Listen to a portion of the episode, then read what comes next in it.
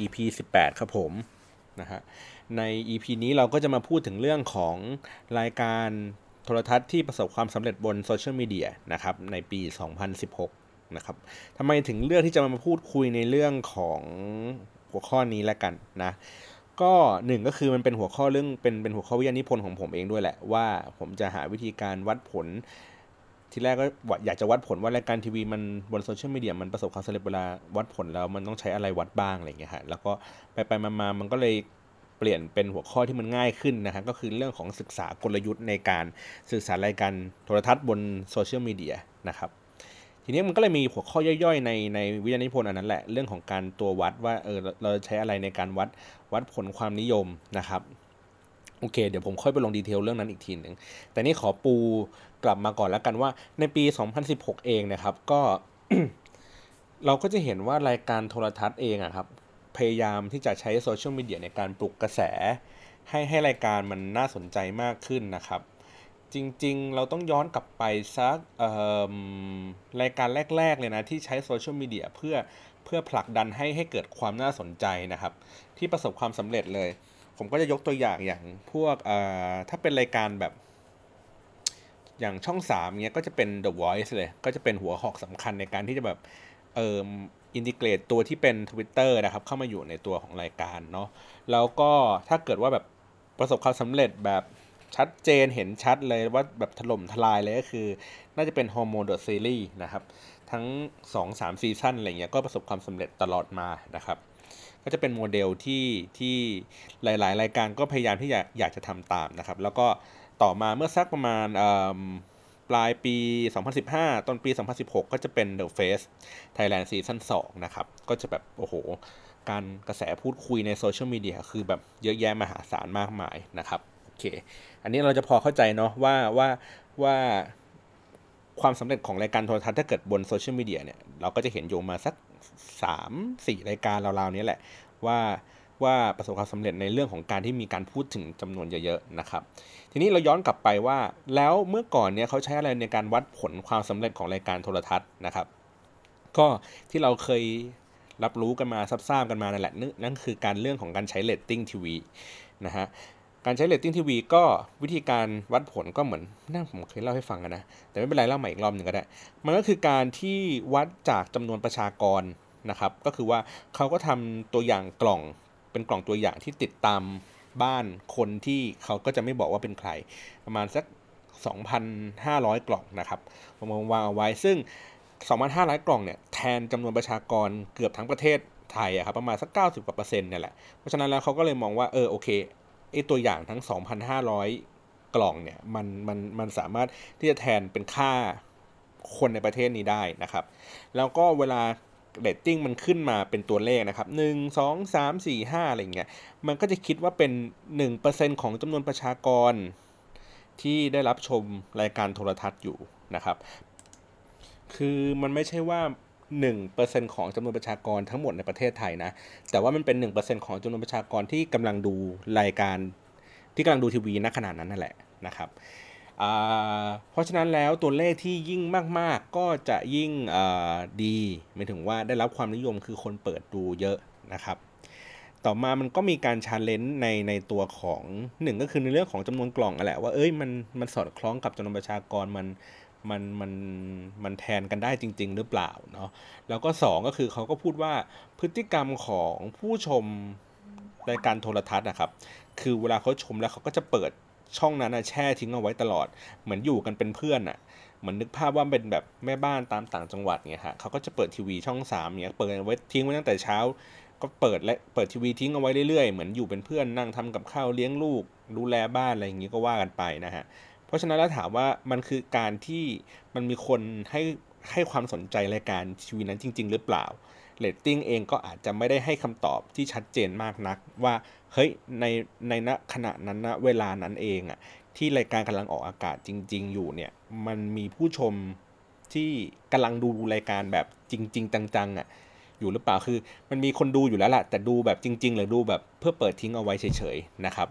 ก็โอเค มันก็เป็นเรื่องของรายละเอียดวิธีการย่อยวัดผลอะไรอย่างนี้กันไปนะครับ แต่ว่าความสนุกของวงการทีวีที่เราใช้เรตติ้งกันนะครับ ในฐานะของของผู้ชมแล้วกันนะครับผู้ชมก็จะรู้สึกว่ารายการทีวีบ้านเราเองอะ่ะไม่ค่อยมีทางเลือกที่หลากหลายในการรับชมนะครับ เพราะเราก็รู้สึกว่าเราก็จะเจอแต่ละครหลังข่าว ช่วงเวลาไหนที่มีข่าวก็ทุกช่องก็จะมีข่าวเหมือนกันหมดเลย นะฮะช่วงเวลาไหนมี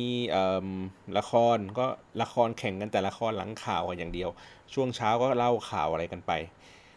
มันก็เลยเหมือนกับว่าเราไม่ได้มีทางเลือกอะไรมากมายนักในการที่จะแบบรับชมรายการทีวีจริง ๆ ในเรื่องของเนื้อหาสาระอะไรเงี้ยถึงแม้ว่าเราจะมี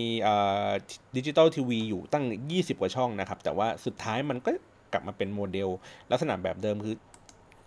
เริ่มตั้งแต่สมมติช่วงเช้า ช่วงเช้าก็เป็นข่าวเช้าถูกไหม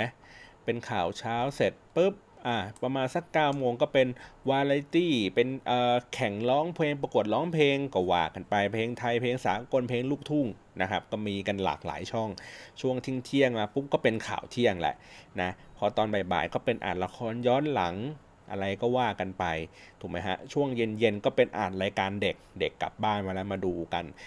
ตอนค่ำๆก็จะเป็นอ่าช่วงข่าวค่ำข่าวค่ำเสร็จปุ๊บมีละครหลังข่าวละครหลังข่าวจบ มีวาไรตี้รายการวาไรตี้เสร็จเที่ยงคืนตีหนึ่งอ่าขายของนะก็วนกันไปอย่างนี้เสาร์อาทิตย์ก็มันเป็นแพทเทิร์นก็เป็นเดิมๆกันตลอดเนาะเราถามว่าเฮ้ยแล้วแล้วผู้ชมก็อยากจะดูรายการใหม่ๆไหมเขาก็อยากจะดูเนาะเพียงแต่ว่าเรตติ้งมันบังคับครับมันบังคับทั้งอุตสาหกรรมไปเลยว่าโอเค อย่างที่บอกก็คือว่าเฮ้ยรายการนี้สมมุตินะครับว่าโมเดลแบบนี้ฐานผู้ชมแบบนี้ มันจะถูกวางวางเป็นเป็นกรอบไปคร่าวๆแล้วล่ะว่า มันเหมือนเป็นการการันตีคร่าวๆแล้วแหละว่าจำนวนฐานผู้ชม มันจะเป็นใครกลุ่มเป้าหมายของรายการที่กำลังจะนำเสนออยู่มันคือใครนะฮะแล้วก็ พอมันเป็นใครปุ๊บ มันดูเรตติ้งช่องโดยมาตรฐาน โดยระยะเวลาว่าโอเคในช่วงเวลานี้สมมติว่าเป็นช่วงสายๆของวันจันทร์นะครับ มันก็จะมีเรตติ้งคร่าวๆที่เก็บสถิติมาได้ก็จะราวๆนี้ เพราะฉะนั้นแล้วมันก็เหมือนเป็นการการันตีผู้คนแล้วละว่ามันมันจะมันจะมีคนมีผู้ชมอยู่ราวๆเท่าไหร่กลุ่มเป้าหมายจะมีอยู่ราวๆเท่าไหร่นั้นนู่นนี่นะครับ แล้วก็มันก็จะทำให้สปอนเซอร์เนี่ยสามารถที่จะตัดสินใจเลือกซื้อ โฆษณาในในรายการนั้นๆได้นะครับ ก็คือเขาจะเป็นพวก media buy ก็คือว่าเออคอยแนะนำว่าเออรายการไหนน่าจะเหมาะกับกลุ่ม target ของผลิตภัณฑ์นั้นๆนะครับ มันก็จะเป็นเหมือนต่อต่อต่อเนื่องกันไปอีกทีหนึ่งนะฮะจากผู้ผลิตรายการถูกไหมเป็นตัวที่เป็นสถานีนะครับ ตัวที่เป็น media buy นะครับ ตัวที่เป็นสปอนเซอร์นะครับ ทุกอย่างเนี่ยมันมันมีคำว่าเรตติ้งอะมามากำหนดทิศทางของมัน ก็คือถ้าเรตติ้งดีๆปุ๊บ คนก็อยากจะไปลงโฆษณาตรงนั้นเยอะๆถ้าเรตติ้งน้อยๆ ก็อาจจะแบบเอ้ยคิดหน่อยว่าเออมันเป็นเรื่องที่เฉพาะทางหรือว่าเรื่องที่ตรงกับกลุ่มเป้าหมายเราจริงหรือเปล่านะครับ มันก็เลยทำให้ว่าทุกอย่างถูกขับขับเคลื่อนไปด้วยไอ้คำคำนี้แหละ ความสนุกของมันก็คือ ถ้ารายการไหนมันตอนนี้นะ ถ้ารายการไหนมันเรตติ้งดีเขาก็จะบอกว่า โอ้ยรายการเขาว่าดัง อืมเรตติ้งเนี่ยโอ้ยสะท้อนว่า ผู้ชมไปชมกันเยอะแยะมากมาย แต่ถ้ารายการไหนเรตติ้งไม่ดี คนก็จะบอกว่า โอ้ย คนพฤติกรรมมันไม่ดูทีวีแล้วมันไปคุยกันออนไลน์เนี่ย ไปดูออนไลน์สิเห็นไหมเต็มไปหมดเลยเยอะแยะ พอกลับกันอีกทีหนึ่งเขาเรตติ้งดีปุ๊บโอ้โห คนดูคนดูทีวีกันเห็นไหมล่ะดูรายการกูเยอะแยะไปหมดเลย กลับมาอีกทีนึง เรตติ้งไม่ดี โอ้ยเขาไปดูออนไลน์กัน โอ้ยพวกนั้นเขาไม่คือมันเลยแกว่งกันไปแกว่งกันมาครับ แล้วก็เหมือนใช้ข้ออ้างต่างๆ นานา เพื่อให้ทำให้รู้สึกว่า เฮ้ยรายการกูยังเจ๋งอยู่อะ เออ แม้ว่ากูจะแบบออกไปแล้วก็มีคนดูบ้างไม่มีคนดูบ้างก็ไม่เป็นไรนะครับ อันนี้ก็คือการวัดผลแบบโดยปกติแบบตัวเรตติ้ง ทีนี้ก็มาถึงตัวที่เป็นเออพอเป็นโซเชียลมีเดียนะครับเขาก็มีวิธีการวัดผลหลากหลายรูปแบบ แรก ๆเลยนะครับ ก็เขาก็จะใช้ตัวที่เป็นอยอดวิวในการวัดว่ามีผู้ชมรายการนั้นอะมากน้อยแค่ไหนนะครับ ก็แรกเริ่มเดิมทีเลยเนี่ย ก็ใช้ตัวที่เป็น YouTube เนาะวางคลิปวิดีโอย้อนหลังของรายการเข้าไป แล้วก็ดูว่ามีคนเข้าไปดูดูรายการมากน้อยแค่ไหนนะครับ ถ้าวัดผลกันแบบง่ายกว่านั้นอีกก็คือว่านับจากสมมติ 1 ล้านวิว ว่าไอ้หนึ่งใครถึง 1 ล้านวิวในในระยะเวลาอันสั้นกว่ากัน ก็จะถือว่ามันก็คือก้าวแรกของความสำเร็จของตอนนั้นของ EP นั้นๆ ของรายการนั้นๆไปนะครับ เสร็จปุ๊บต่อมามันก็ไม่ได้มีแค่ YouTube อย่างเดียวแล้ว มันมี Line TV เข้ามาอีกนะครับ ก็ใช้วิธีการเดียวกันก็คือยอดวิวเขาก็อาจจะใช้ตัวยอดวิวที่เป็นของ YouTube เอง แล้วก็บวกกับยอดวิวของ Line TV นะครับ ก็มารวมกัน แล้วก็ดูว่าเออใน 1 วันใน 3 วันมียอดดูเท่าไหร่นะฮะถามว่าวิธีการนี้มันโอเคไหมในในการวัดผลความสำเร็จของรายการโทรทัศน์ก็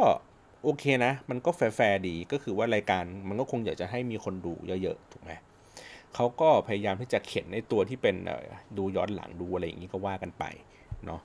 เพียงแต่ว่าวิธีการนับวิวอะครับ มันมันมันยังไม่ไม่ได้มาตรฐานเท่ากับตัวที่เป็นเรตติ้งทีวีแบบปกตินะครับ หมายถึงว่าใน YouTube เองเขาอาจจะวัดใช้ถ้าผมจำไม่ผิดนะ มันใช้ 7 วินาทีในการดูต่อเนื่องนะครับ มันก็จะนับทั้งหมด 1 วิวนะ แล้วก็ใน Line TV ถ้าผมจำไม่ผิดราวๆสัก 3-5 วิอะครับ การที่ดูค้างไว้อย่างนั้นเขาก็จะนับว่าเป็น 1 วิวเหมือนกัน ทีนี้การที่ดู1วิวเองเนี่ยมันคนอาจจะดูซ้ำกันก็ได้หมายถึงว่าผมเองอาจจะดูไอ้คลิปนั้นอะสมมติว่ามันบอกว่าถึง 1 ล้านวิวนะใน 1 ล้านวิวนั้นอาจจะเป็น user ที่มาดูจริงๆอะครับเป็น unique user จริงๆอะอยู่แค่สักสมมติห้าแสนก็ได้ แล้วก็ตีซะว่าห้าแสนคนเนี่ยดูย้อนหลังอะสองครั้ง คือคือเรานึกพฤติกรรมของของคนที่ชอบดูรายการทีวีย้อนหลังนะครับก็คือว่า คือเขาไม่ได้อาจจะไม่ได้ดูรวดเดียวยาวรวดเดียวถูกปะเพราะว่ารายการสมมติรายการมันหนึ่งชั่วโมงเนี่ยเขาดูรวดเดียวมันมันต้องใช้เวลา 1 ชั่วโมงจริงๆอะ แต่เขาอาจจะดูปุ๊บ แล้วก็เฮ้ยโอเค ไปทำอะไรอย่างอื่นต่อ เพื่อนทักหรือว่าใครโทรเข้ามือถือปุ๊บโอเค มันก็หลุดออกจาก YouTube แล้วก็ต้องไปรับสายโทรศัพท์ แล้วเสร็จปุ๊บโอเค รับสายเสร็จคุยเสร็จเรียบร้อยกลับมาดูไอ้ YouTube อันนั้นต่อ มันก็ play ต่อปุ๊บอย่างที่บอกคือพอมันนับ 7 วิต่อมาปุ๊บมันก็นับไปอีก 1 วิวก็ได้ถูกไหม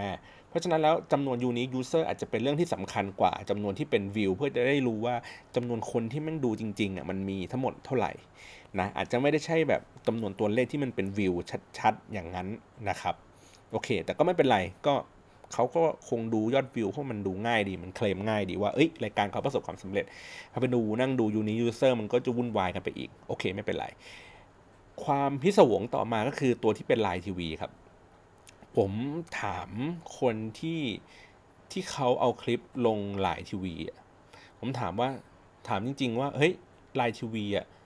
มันดูข้อมูลได้ละเอียดระดับแบบ YouTube ที่ YouTube เขาเก็บข้อมูลได้หรือเปล่า เขาก็บอกว่าดูไม่ได้ เขาก็ดูได้แค่จำนวนว่ายอดวิวมันไปถึงเท่าไหร่อะไรยังไงกันนะครับ แล้วก็มีคนตั้งข้อสงสัยว่ายอดว่ายอดวิวในไลน์ทีวีเองอะ่ะมัน มันดูเวอร์กว่าความเป็นจริงอะครับ หมายถึงว่ามันมันถึง 1 ล้านวิวในระยะเวลาอันแบบสั้นมากๆอะสั้นกว่า YouTube อีกด้วยซ้ำอะ่ะเขาก็เลยแบบ เอ๊หรือว่าตัวเลขมัน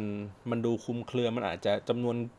คนดูจริง ๆ อาจจะแบบไม่ได้เยอะมากขนาดนั้น หรือว่ามีวิธีการนับที่ที่แปลกพิสดารกว่า การที่ดูภายใน 3วิแล้วก็นับเป็น 1 วิวหรือเปล่าอะไรเงี้ยครับ ผมก็พยายามลองเช็คเช็คดูนะว่าว่าเวลาไลน์ทีวีเขาแถลงข่าวออกมาเงี้ยครับเขาเขาพูดในเชิงอะไรบ้างอะไรเงี้ยเขาก็จะพูดแค่ว่ามันมีจำนวนคนวิวเท่าไหร่นะ แล้วก็แต่เขาไม่เคยพูดว่าจำนวน unique user มีเท่าไหร่คนหนึ่งนะ แล้วก็เขาไม่ได้พูดว่า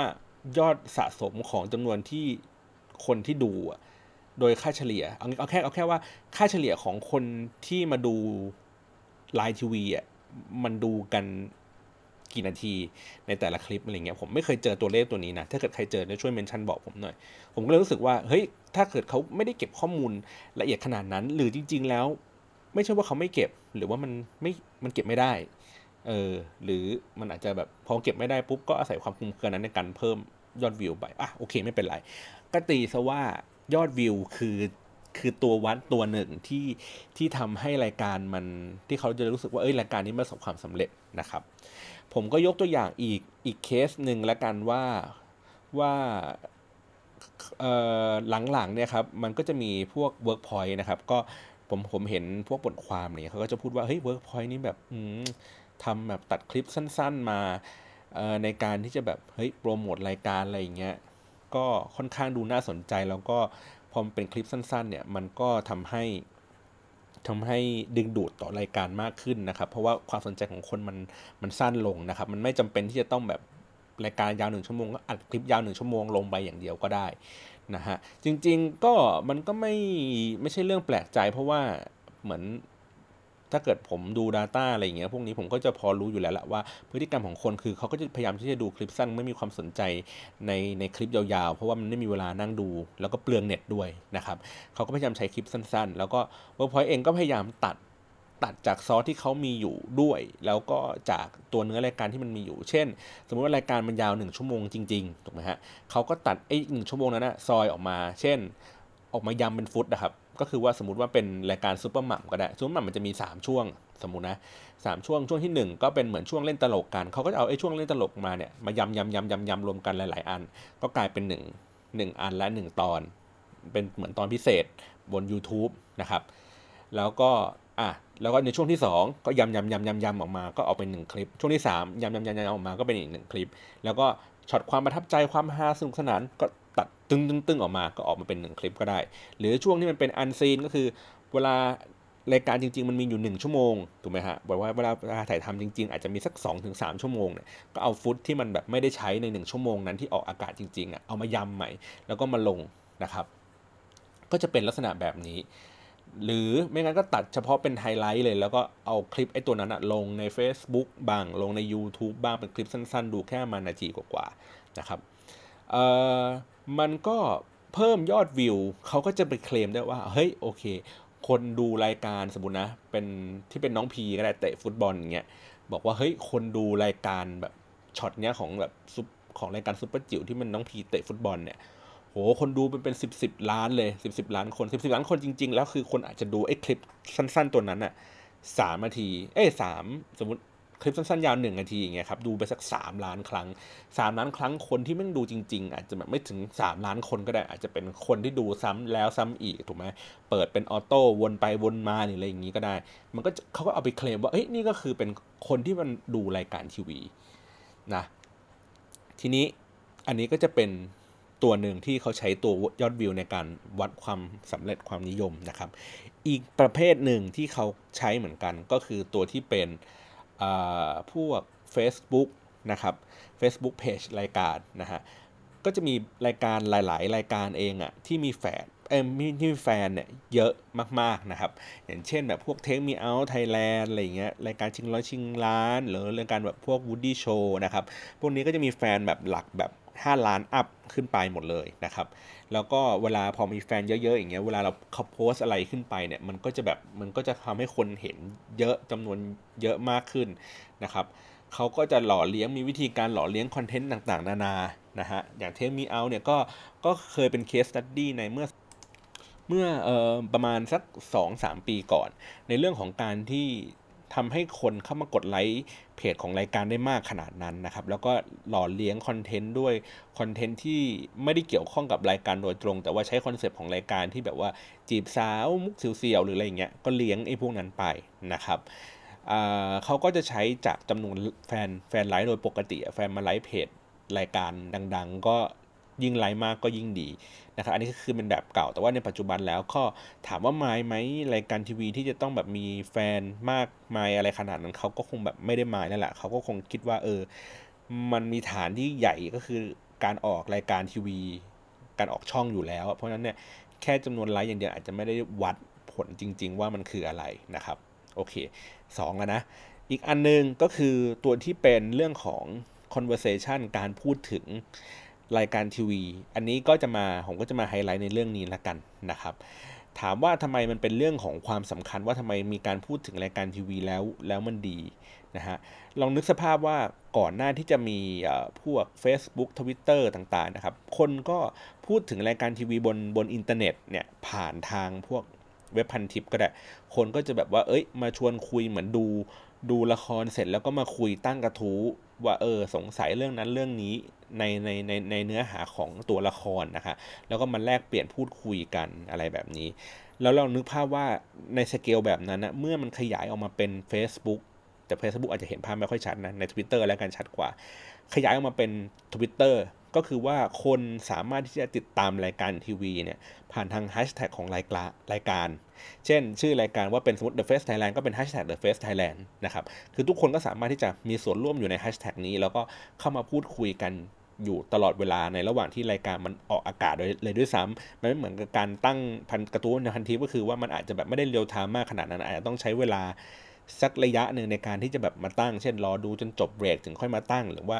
รายการมันจบแล้วถึงค่อยมาตั้งกระทูกัน แต่ว่าในทวิตเตอร์เองอะเขาพูดตลอดเวลาที่สิ่งที่เขาเห็นจากหน้าจอทีวีเนี่ยเขาก็มาทวิตเลยทันที หรือถ้าเกิดใครทวิตไม่ทันก็จะแบบทำการรีทวิตไปนะครับ ก็เลยคิดว่าเออตัวที่มันเป็น conversation การพูดถึงรายการทีวีบนโซเชียลมีเดียก็อาจจะเป็นอีกตัวหนึ่งที่มันเป็นตัวชี้วัดที่สำคัญก็คือ เฮ้ย รายการไหนมันมีคนพูดถึงมาก ๆ มันก็น่าจะดังเนาะ อันนึงก็คือสุดตรงฝั่งหนึ่งก็คือว่าเฮ้ยมียอดวิวเยอะๆ มันก็น่าจะดังนะครับหรืออีกฝั่งหนึ่งก็คือว่าเฮ้ยมีการพูดถึงเยอะๆ รายการนี้ก็น่าจะดัง ถ้าถามว่า 2 อันเนี้ยเราจะใช้อันไหนในการที่จะแบบตัดสินว่ารายการไหนมันประสบความสำเร็จอะผมมองว่ามันแบ่งให้ขาดเลยไม่ได้อะ หมายถึงว่ามันไม่เหมือนเรตติ้งทีวีที่แบบโอเค ใช้ไอ้ตัวนี้มาตรฐานเดียวในการวัดผลเลยว่าโอเคมันดีไม่ดี แต่ว่าเรตติ้งทีวีเองอะ่ะมันก็คือการวัดจากยอดวิวอะคือการมองเห็นของคน การดูรายการทีวีของคนถูกปะเพราะเขาไม่สามารถที่จะไปจับ conversation จับการพูดถึงรายการทีวีนั้นได้ เพราะว่าใครๆก็พูดตามท้องตลาดอะไรเงี้ยมันก็จะแบบไม่มีใครไม่มีเครื่องมืออะไรที่ไปจับ การพูดตรงนั้นได้ถูกไหมฮะแต่ว่าโซเชียลมีเดียเองมันสามารถที่จะจับตรงนั้นได้ เพราะฉะนั้นแล้วถ้าถามว่าเฮ้ยในแง่มุมไหนที่มันดูน่าสนใจมากขึ้น ในเมื่อเราบอกว่าเรตติ้งทีวีเองเนี่ยมันอาจจะแบบไม่ได้วัดผลคนอาจจะเปิดดูแช่เหมือนงานเหมือน YouTube เหมือนกัน มันก็มีคนที่เปิดแช่ แล้วก็ทำอะไรนั่นนู่นนี่ไปเหมือนกันถูกปะแต่ว่าใน conversation เองมันไม่มีใครแช่ conversation อะไม่มีใครมีบอทแล้วก็แบบสร้างสร้างสร้าง conversation ที่แบบออกมาตลอด เพราะฉะนั้นเนี่ย ในในความรู้สึกผมนะ conversation จึงเป็นเรื่องที่สำคัญในการวัดวัดความสำเร็จของรายการทีวี และยิ่งถ้าเกิดว่าในถ้ามันสามารถที่จะดูแบบละเอียดมากๆดูแบบเป็นรายนาทีหรือว่ารายเบรกได้เนี่ยมันก็จะยิ่งดีก็จะยิ่งเห็นว่าเออแต่ละเบรกมันมี Impact ยังไงต่อผู้คนต่อความรู้สึกของคนณขนาดนั้น โอเค นี่ผมเกริ่นมาตั้ง 20 กว่านาทีเนี่ยยังไม่ได้เข้าถึงตัวเลขเลยอะทีนี้เรามาดูกันครับว่ารายการทีวี นะครับที่ประสบความสำเร็จบนโซเชียลมีเดียนะครับในปี 2016 มีอะไรบ้างนะครับ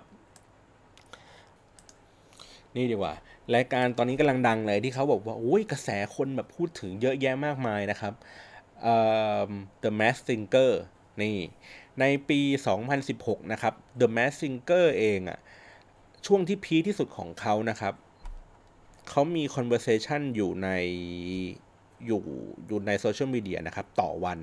อยู่ที่ราวๆสัก 1 5 0 0 0 0 ข้อความต่อวันนะครับ ก็คือวันที่ออกอากาศของ Mass Singer เนี่ยมันก็จะมีมันก็จะมีความพีคมากกว่าวันอื่นๆนะครับ อันนี้ก็จะเป็นประมาณสัก EP ที่ 3 นะครับ มันก็จะมีอยู่ประมาณแสนห้าแล้วก็ดีดขึ้นไปอีกครั้งตอน คืออีกสัก EP 5 ครับ ก็จะดีดไปช่วงแสนห้าเหมือนกันนะฮะ ทีนี้ถามว่า ในมาตรฐานของของ conversation เองเนี่ย มันเท่าไหร่ถึงจะคิดว่ามันน่าจะแบบเฮ้ยดังมีการพูดถึงเยอะๆ ผมอะดูจากตัวเลขหลาย ๆ ตัวเนี่ย ผมก็เลยใช้ตัวเลขว่าในระดับ 1 0 0 0 0แสนขึ้นไปแล้วกันนะครับ ว่า 1 0 0 0 0แสนขึ้นไปเนี่ย มันจะถือว่าเป็นตัววัดแล้วว่าวาโอเค มีคนพูดถึงเยอะจริง ๆ แล้วก็น่าจะประสบความสำเร็จในเรื่องของเป็น Talk of the Town จริง ๆ นะครับ โอเค อันนี้คือ The Mask Singer นะที่เรารู้สึกว่ามันดังๆเนี่ยมันมันมันไปแตะถึงระดับทะลุแสนแล้วมันวิ่งขึ้นไปถึงแสนห้านะครับสอง EP ก็ประมาณสักวันที่ EP นี้มันออกประมาณวันที่สิบเอ่อสิบธันวานะฮะช่วงราวๆนั้นแล้วก็ยี่สิบสองธันวาโอเค ทีนี้รายการต่อมาคือ Workpoint เหมือนกันเลยนะครับ ก็คือ I Can See Your Voice นะครับ I Can See Your Voice เนี่ยเราก็เห็นว่ามันมี conversation พูดถึงรายการนี้อยู่ตลอดเวลามากมายนะครับ แต่ว่า ช่วงที่พีคที่สุดของเขานะครับ ก็คือวันที่ 22 กันยานะฮะมี conversation อยู่แล้วสัก 43,000 เองนะฮะแล้วก็แล้วก็มันก็จะโดยค่าเฉลี่ยของของ I can see your voice เนี่ย มันจะอยู่ที่ราวๆสักเอ่อหนึ่งหมื่นห้าจนถึงสองหมื่นข้อความต่อวันนะครับ ก็ก็ไม่ได้เยอะอย่างที่เราคิดนะ แต่ว่าเราอาจจะแบบอยู่ในทวิตเตอร์เยอะแล้วเรารู้สึกว่าเฮ้ยมีมีคนพูดถึงไอคันซีอยู่ตลอดเวลาเอ่ออ๋อผมลืมบอกไปว่า เวลาผมนับไอ้พวกเนี้ยครับ ผมนับจากการใช้แฮชแท็กรายการทีวีนั้นๆ อย่างเดียวนะครับหมายถึงว่าผมไม่สามารถที่จะย่อยจริง ๆ แล้วมันมันมันคือคนพูดถึงรายการทีวี อาจจะพูดถึงณเวลาขนาดนั้น เช่น พูดถึงนักร้องที่กำลังปรากฏอยู่ในทีวี พูดถึง action ต่างๆ ที่กำลังปรากฏอยู่ในทีวี พูดถึงเอ่อ content ที่อยู่ในทีวี แต่ว่ามันเป็นยิบย่อยมากเสียจน ผมไม่สามารถที่จะหา keyword ให้มันครอบคลุมได้ ผมก็เลยใช้วิธีการว่างั้นใช้แฮชแท็กรายการแล้วกันเนาะว่าแสดงว่าคนมีความตั้งใจที่จะแบบบอกคนอื่นว่าเฮ้ยกำลังดูรายการทีวีนี้อยู่นะครับ ผมก็เลยใช้ตัวแฮชแท็กในการเก็บข้อมูลมาทั้งหมดนี้นะครับ โอเค มาต่อ I can see your voice ก็ประมาณสักโดยเฉลี่ยประมาณสัก 20,000เนาะข้อความต่อวันออกอากาศนะครับ แต่ว่าวันที่มีเยอะๆที่สุดก็คือประมาณสัก 40,000 43,000 ข้อความนะครับ ต่อมาเอ่นี่ที่เพิ่งจบไปนะครับ เมื่อสักประมาณปลายปลายปี Bachelor The Bachelor Thailand นะครับ The Bachelor Thailand เนี่ย มันมีช่วงประมาณ EP 1 2 3 4 5ช่วง EP พีคๆของเขานะครับก็คือวันที่ 10 10 เดือนธันวาเนี่ยฮะมันวิ่งไปถึง 1 9 0 0 ทวิตนะครับ ก็ถ้าถามว่า1นึ่งแสนเก้าร้อยทวิตก็อะผมก็ถือว่ารายการนี้ประสบความสำเร็จในการสร้าง conversation ได้ระดับ1นึ่งแสนทะลุ1นึ่งแสนต่อการออกอากาศใน 1 วันนะครับ แต่ว่าโดยค่าเฉลี่ยของ The Bachelor Thailand เนี่ย มันจะอยู่ที่ราวๆสักเอ่อสี่หมื่นสี่หมื่นจนถึงห้าหมื่น ทวิตต่อวันนะครับ ก็อาจจะดูมากกว่าตัว I Can See Your Voice อยู่มาสัก 2 เท่า โอเค ทีนี้อะรายการที่ผมพูดถึงที่กล่าวถึงไปในช่วงต้นนะครับ อย่าง The Voice Thailand นะฮะ The Voice Thailand เองเนี่ยมันวันที่ออกอากาศเนี่ยน่าจะเป็นประมาณสัก EP 2 ครับ ประมาณวันที่ 18 เดือนกันยานะครับ เขาก็วิ่งทะลุไปถึง 1 3 0 0 0 0 ข้อความต่อวันนะฮะ แล้วก็ EP ที่ 4 เนี่ยก็ในวันที่ 2 ธันวาคมเนี่ยวิ่งไปที่ 1 3 0 0 0 0 ทวิตอีกเหมือนกันเนาะ งั้นก็ถือว่ารายการ The Voice ก็โอเค ประสบความสำเร็จนะครับ แต่ว่ามันมีขึ้นไปอยู่ได้แค่สัก 2 EP ที่ระดับเกิน 1 0 0 0 0แสนนะฮะ โดยค่าเฉลี่ยของ The Voice เองเนี่ยมันจะพอมัน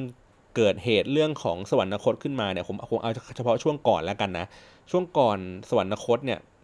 โดยค่าเฉลี่ยของ The Voice อะมันอยู่ที่ราวๆสักเอ่อหกหมื่นหกหมื่นข้อความต่อวันนะครับ อันนี้ก็จะดูมากกว่าตัวที่เป็น Bachelor เนาะโอเค ทีนี้ถาม อะ The Mask Singer ค่าเฉลี่ยผมลืมพูดไป เมื่อกี้เราบอกว่าเรามีช่วงที่มันสูงสุดก็คือประมาณสักแสนกว่าใช่ไหมฮะแสนสี่แสนห้าเนี่ย ค่าเฉลี่ยของ The Mask เอ้ The The Mask Singer เองเนี่ย น่าจะอยู่ที่ราวๆสักเจ็ดหมื่น เจ็ดหมื่นข้อความต่อวันนะครับ ก็โอเค ในบรรดาทั้งหมดเมื่อกี้ที่ผมพูดมี I can see your voice uh, The Bachelor นะครับ The Voice เองกับ The Mask Singer ก็ดูก็คือ The Mask Singer กับ The Voice เองอะดูสูสี แล้วก็ The Mask Singer ดูเหลื่อมกว่ากันนิดนึงนะครับ ในในในจำนวนเฉลี่ยต่อต่อ EP นะครับ ทีนี้เรามาดูสิ่งที่ที่ไม่ค่อยถูกพูดถึง กันนะครับหมายถึงว่าเราจะบอกว่าโอ้ยรายการไอ้พวกเนี้ย I can see โอ้โหแมสใครๆก็ดูโอ้โหเยอะแยะรู้จักกันหมดนะครับ The Mask Singer โอ้ยใครๆก็ดู The Voice ใครๆก็ดู แต่รายการที่เป็นเฉพาะกลุ่ม เน้นเฉพาะกลุ่มที่เป็นวัยรุ่น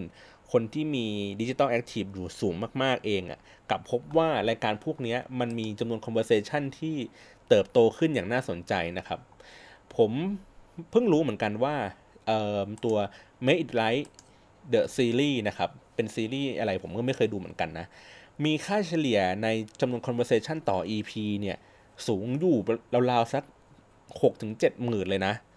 ก็ถ้า6ถึง7หมื่นเนี่ย สเกลแบบนี้มันคือเหมือนน้องๆ The Voice เลยอะครับ เออ แล้วเขาลากยาวอยู่สักประมาณสัก 13 EP อะซึ่งมันแบบสูงมากเลยนะ แล้วสูงแล้วจุดที่พีที่สุดของเขาเนี่ย คือเอ่อวันที่ 31 31 เดือน 7 นะฮะ 31 กรกฎาคมนะฮะ มันมี conversation อยู่ที่ประมาณ 1 3 7 0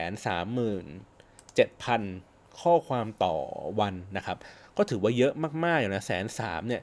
ถ้าแสนสามเนี่ยก็คืออาจจะเท่าๆกับวันที่พีคพีคของ The Voice เลยนะ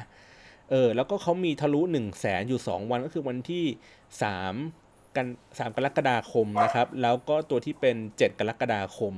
เออ อันนี้คือทะลุ1 0 0 0 0แสนไปอีกนะครับ เออมันนี่ก็คือเป็น เฮ้ย รายการที่เรารู้สึกว่ามัน ไม่เคยได้ยินไม่เคยคุ้นหูมาก่อนมันมันมันพุ่งไปขนาดนั้นเลยนะฮะอันนี้อะอาจจะคุ้นกว่านี้หน่อยหนึ่งก็คือตัวที่เป็น s o t u s The Series นะครับ อันนี้ผมผมเออพอคุ้นๆหน่อยพอเห็น conversation มากหน่อย นี่เลยตัวนี้ของพีคของจริงนะครับ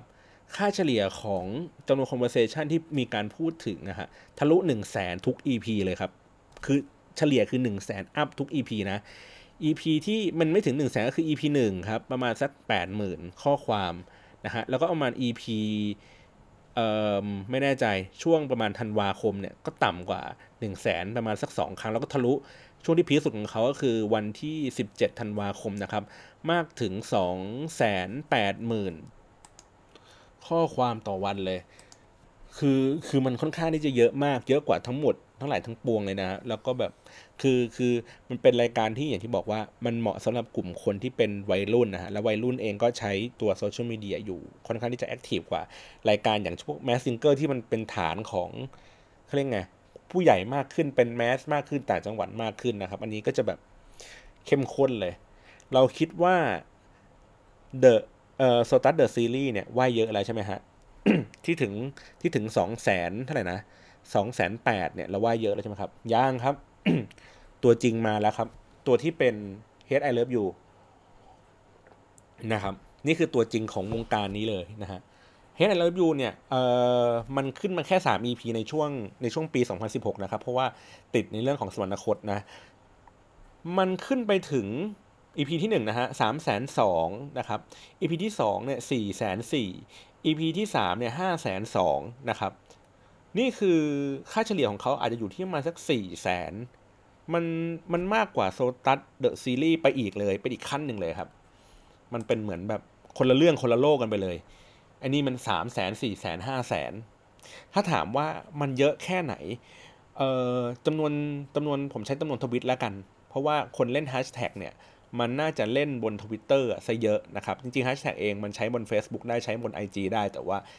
น่าจะใช้บน Twitter เป็นหลักนะครับ เพราะว่า Data ที่ออกมาก็จะเป็น Twitter เป็นหลักจริงๆอะหลักระดับแบบ 98-99%เลยของของจำนวนที่ใช้อะนะครับ เพราะฉะนั้นแล้วเนี่ยเออมันมีข้อความเยอะขนาดนี้ ในแต่ละวันโดยค่าเฉลี่ยของประเทศไทยนะครับเขาจะมีมีมีการทวิตอยู่ราวๆสัก6ถึง8ล้านทวิตต่อวันนะครับ ถ้าเกิดสมมติมีข้อความอยู่ราวสัก4แสนหรือ5แสนทวิตเนี่ย มันก็ทะลุ 10%นะ ทะลุ เกือบเกือบเกือบ 20%ของจำนวนทวิตทั้งหมดที่เกิดขึ้นในในในวันนั้นเลยนะครับ ก็เป็นเรื่องน่าสนใจ แต่แชมป์ที่เราบอกว่า โอ้ย hate I love you เนี่ย คือเขาน่าจะเป็นแชมป์ในเรื่องของค่าเฉลี่ยนะครับ ค่าเฉลี่ยใน EP 3 EP เนี่ยเฉลี่ยออกมาได้ประมาณสัก4แสนข้อความต่อวันเนี่ยน่าจะเป็นรายการที่ที่มีการพูดถึงสูงที่สุดในปี 2016 แล้วนะครับ โดยค่าเฉลี่ยนะฮะ เท่าที่ เท่าที่การออกอากาศของเขามีนะครับ แต่ว่าความ peak ที่สุดของวงการนี้ครับ มันเกิดขึ้นกับละคร ที่ได้รับการยอมรับว่าเป็นละครที่มีเรตติ้งสูงที่สุดเท่าที่เราเคยมีทีวีดิจิตอลกันมานะครับ คือเป็นที่คึกโครมมากก็คือละครเรื่องนาคีนะฮะนาคีจริง ๆ มันเป็นละครเหมือนฉายย้อนหลังเนาะ ถ้าผมจำไม่ผิดก็คือว่าเขาอาจจะฉายช่วงก่อนหน้าสวรรคตไปแล้วมันมันมีแค่ 3 ตอนนะฮะแล้วก็พอสวรรคตปุ๊บเขาก็เลยแบบเลื่อนเลื่อนการฉายแล้วก็กลับมาฉายใหม่แบบอันนั้นอัดต่อกันไปอีกทีหนึ่งนะครับ ความพีคของนาคีก็คือวันที่วันตอนจบนะครับ วันที่ได้เรตติ้งสูงที่สุดอะสิบกว่ากว่าสิบกว่าจุดอะสิบยี่สิบจุดเลยมั้งนะครับ วันนี้วันเดียวของนาคีนะครับ มีคนพูดถึงบนโซเชียลมีเดียนะครับ แปดแสนสี่หมื่นข้อความต่อวันนะครับ นี่คือวันเดียวของนาคีนะฮะนาคีเองจริงๆอะมันทะลุ 2 0 0แสนในวันที่ 29 พฤศจิกายนนะครับ แล้วก็แตะถึง 1 0 0 0 0แสนเนี่ยในวันที่ 22 พฤศจิกายนนะครับ แต่วันที่แบบพีคมากๆคือ 8 0 0แสน8แสนนี่ก็คือประมาณเกือบ 2 เท่าของตัวที่เป็น Head I Love You นะฮะ เพราะฉะนั้นแล้วถ้า 8 0 0แสนเนี่ยถ้าเทียบกันก็ 8 0 0แสนเอ้ย I Love You อาจจะไม่ใช่ถึงระดับ10%ดิอาจจะมาสัก5%ถูกไหมเออ แต่ว่าอันนี้คือประมาณ10%ของจำนวน conversation ทั้งหมดที่อยู่ที่เกิดขึ้นเลยอะอืมคือมันคือมันเยอะเยอะมาก ๆ ที่โดยที่ผมไม่เคยคาดคิดมาก่อนนะว่าว่านาคีเองจะสามารถสร้าง Impact ได้ทั้ง Rating TV และ Conversation ที่พูดถึงบนโซเชียลมีเดียได้มากขนาดนี้ แล้วผมก็เชื่อว่า คนที่เล่นโซเชียลมีเดียเองก็ไม่ไม่ได้คิดว่านาคีจะเป็นรายการทีวีที่มีการพูดถึงต่อตอนเนี่ยมากที่สุดในปี 2016 นะครับ ก็โดยสรุปก็คือในปี 2016 เองเนี่ยเนาะนาคีก็คือเป็นรายการทีวีที่ที่มีการพูดถึงมากที่สุดต่อตอนนะฮะเยอะที่สุดเลยก็คือประมาณ 8 0 0แสนกว่าข้อความต่อวันนะครับ ส่วนถ้าเกิดเป็นค่าเฉลี่ยจากจำนวนจำนวน EP ที่ on air นะครับ ก็จะเป็น Hate I Love You แต่ว่า Hate I Love You มันมันไม่ใช่ทีวีอะมันเป็นรายการบน LINE TV เพราะฉะนั้นแล้วเนี่ยผมก็ให้ว่ามันคือรายการบนบนอะไรดีวะเหมือนเป็นซีรีส์แล้วกันนะ ที่ประสบความสำเร็จที่สุดในปี 2016 เนาะแต่ถ้าเกิดว่าเป็นรายการทีวีแบบชัดๆเลยเป็นเนื้อรายการทีวีเลยอะ่ะก็คือว่ามีมีทีวีมีรายการนี้ออกอยู่บนทีวี แล้วก็มีการพูดถึงบนโซเชียลมีเดียเยอะมากที่สุดนะครับ โดยค่าเฉลี่ยต่อตอนเนี่ย ก็จะเป็นตัวที่เป็น SOTUS The Seriesนะครับ อืม นั่นแหละ ทีนี้ ทีนี้ในตัวตัวเลขทั้งหมดเนี่ยครับ 2016 เองอะ่ะ มันถามว่ามันบ่งชี้อะไรไหมจำนวนที่ในแต่ละรายการพูดถึง ผมก็บอกว่ามันก็ทำให้รายการทีวีเองอะอาจจะต้องให้ความสนใจกับเรื่องของจำนวน conversation ที่มากขึ้นนะครับ คือการพูดถึงรายการทีวีมากขึ้นก็อาจจะเป็นผลดีต่อตัวรายการเองก็คือรายการก็ก็จะ มีการพูดถึงมีการได้รับรู้มากขึ้นนะครับ แล้วก็อาจจะต้องใช้แฮชแท็กอะไรที่เป็นแบบ Official นะฮะในการที่จะโปรโมทรายการเพื่อให้คนได้ร่วมสนุกในการแบบเข้ามาติดตามเนื้อหาของรายการได้ร่วมพูดคุยกันในระหว่างนั้น ก็คือมันเป็นเรื่องที่ละเลยไม่ได้แล้วนะครับในในในปี 2017 ที่จะทำรายการทีวีขึ้นมาสักตัวหนึ่งแล้ว แล้วไม่ได้มีการโปรโมทบนโซเชียลมีเดียอย่างจริงจังนะครับ แล้วก็ในเรื่องของการวางกลยุทธ์ เพื่อได้ทำให้คนเขาพูดถึงรายการทีวีในช่วงเวลาที่มันออนแอร์ได้อย่างต่อเนื่องอย่างสม่ำเสมอนะครับ ก็อาจจะเป็นส่วนสำคัญที่นอกเหนือจากการที่เออให้คนรับรู้เนื้อหารายการทีวีผ่านทาง Facebook อย่างเดียวนะครับ อืม โอเค ผมว่าใน EP นี้น่าจะครบถ้วนกระบวนความนะฮะ มีตัวเลขชัดเจนนะครับ ก็เออเดี๋ยวจริงๆผมถ้าเกิดผมทำวิทยานิพนธ์เสร็จชัดๆเองอะเดี๋ยวผมจะมาแชร์ตัวที่เป็น PDF ให้ดูนะครับ เพราะว่าตัวเลขพวกนี้มันก็จะปรากฏอยู่ในวิทยานิพนธ์วิทยานิพนธ์ของผมนี่แหละนะครับ ก็ถือว่าเป็นการแชร์ข้อมูลตัวนี้กันนะครับ โอเค วันนี้ขอบคุณมากสำหรับการรับฟังครับ ค่อนข้างที่จะยาวหน่อยนะฮะแต่ว่าเนื้อหาสาระวันนี้มาเต็มๆเลยนะครับ ใคร มีข้อมูลอะไรสอบถามเกี่ยวกับเรื่องของรายการทีวี ก็อย่าลืมคอมเมนต์มานะครับ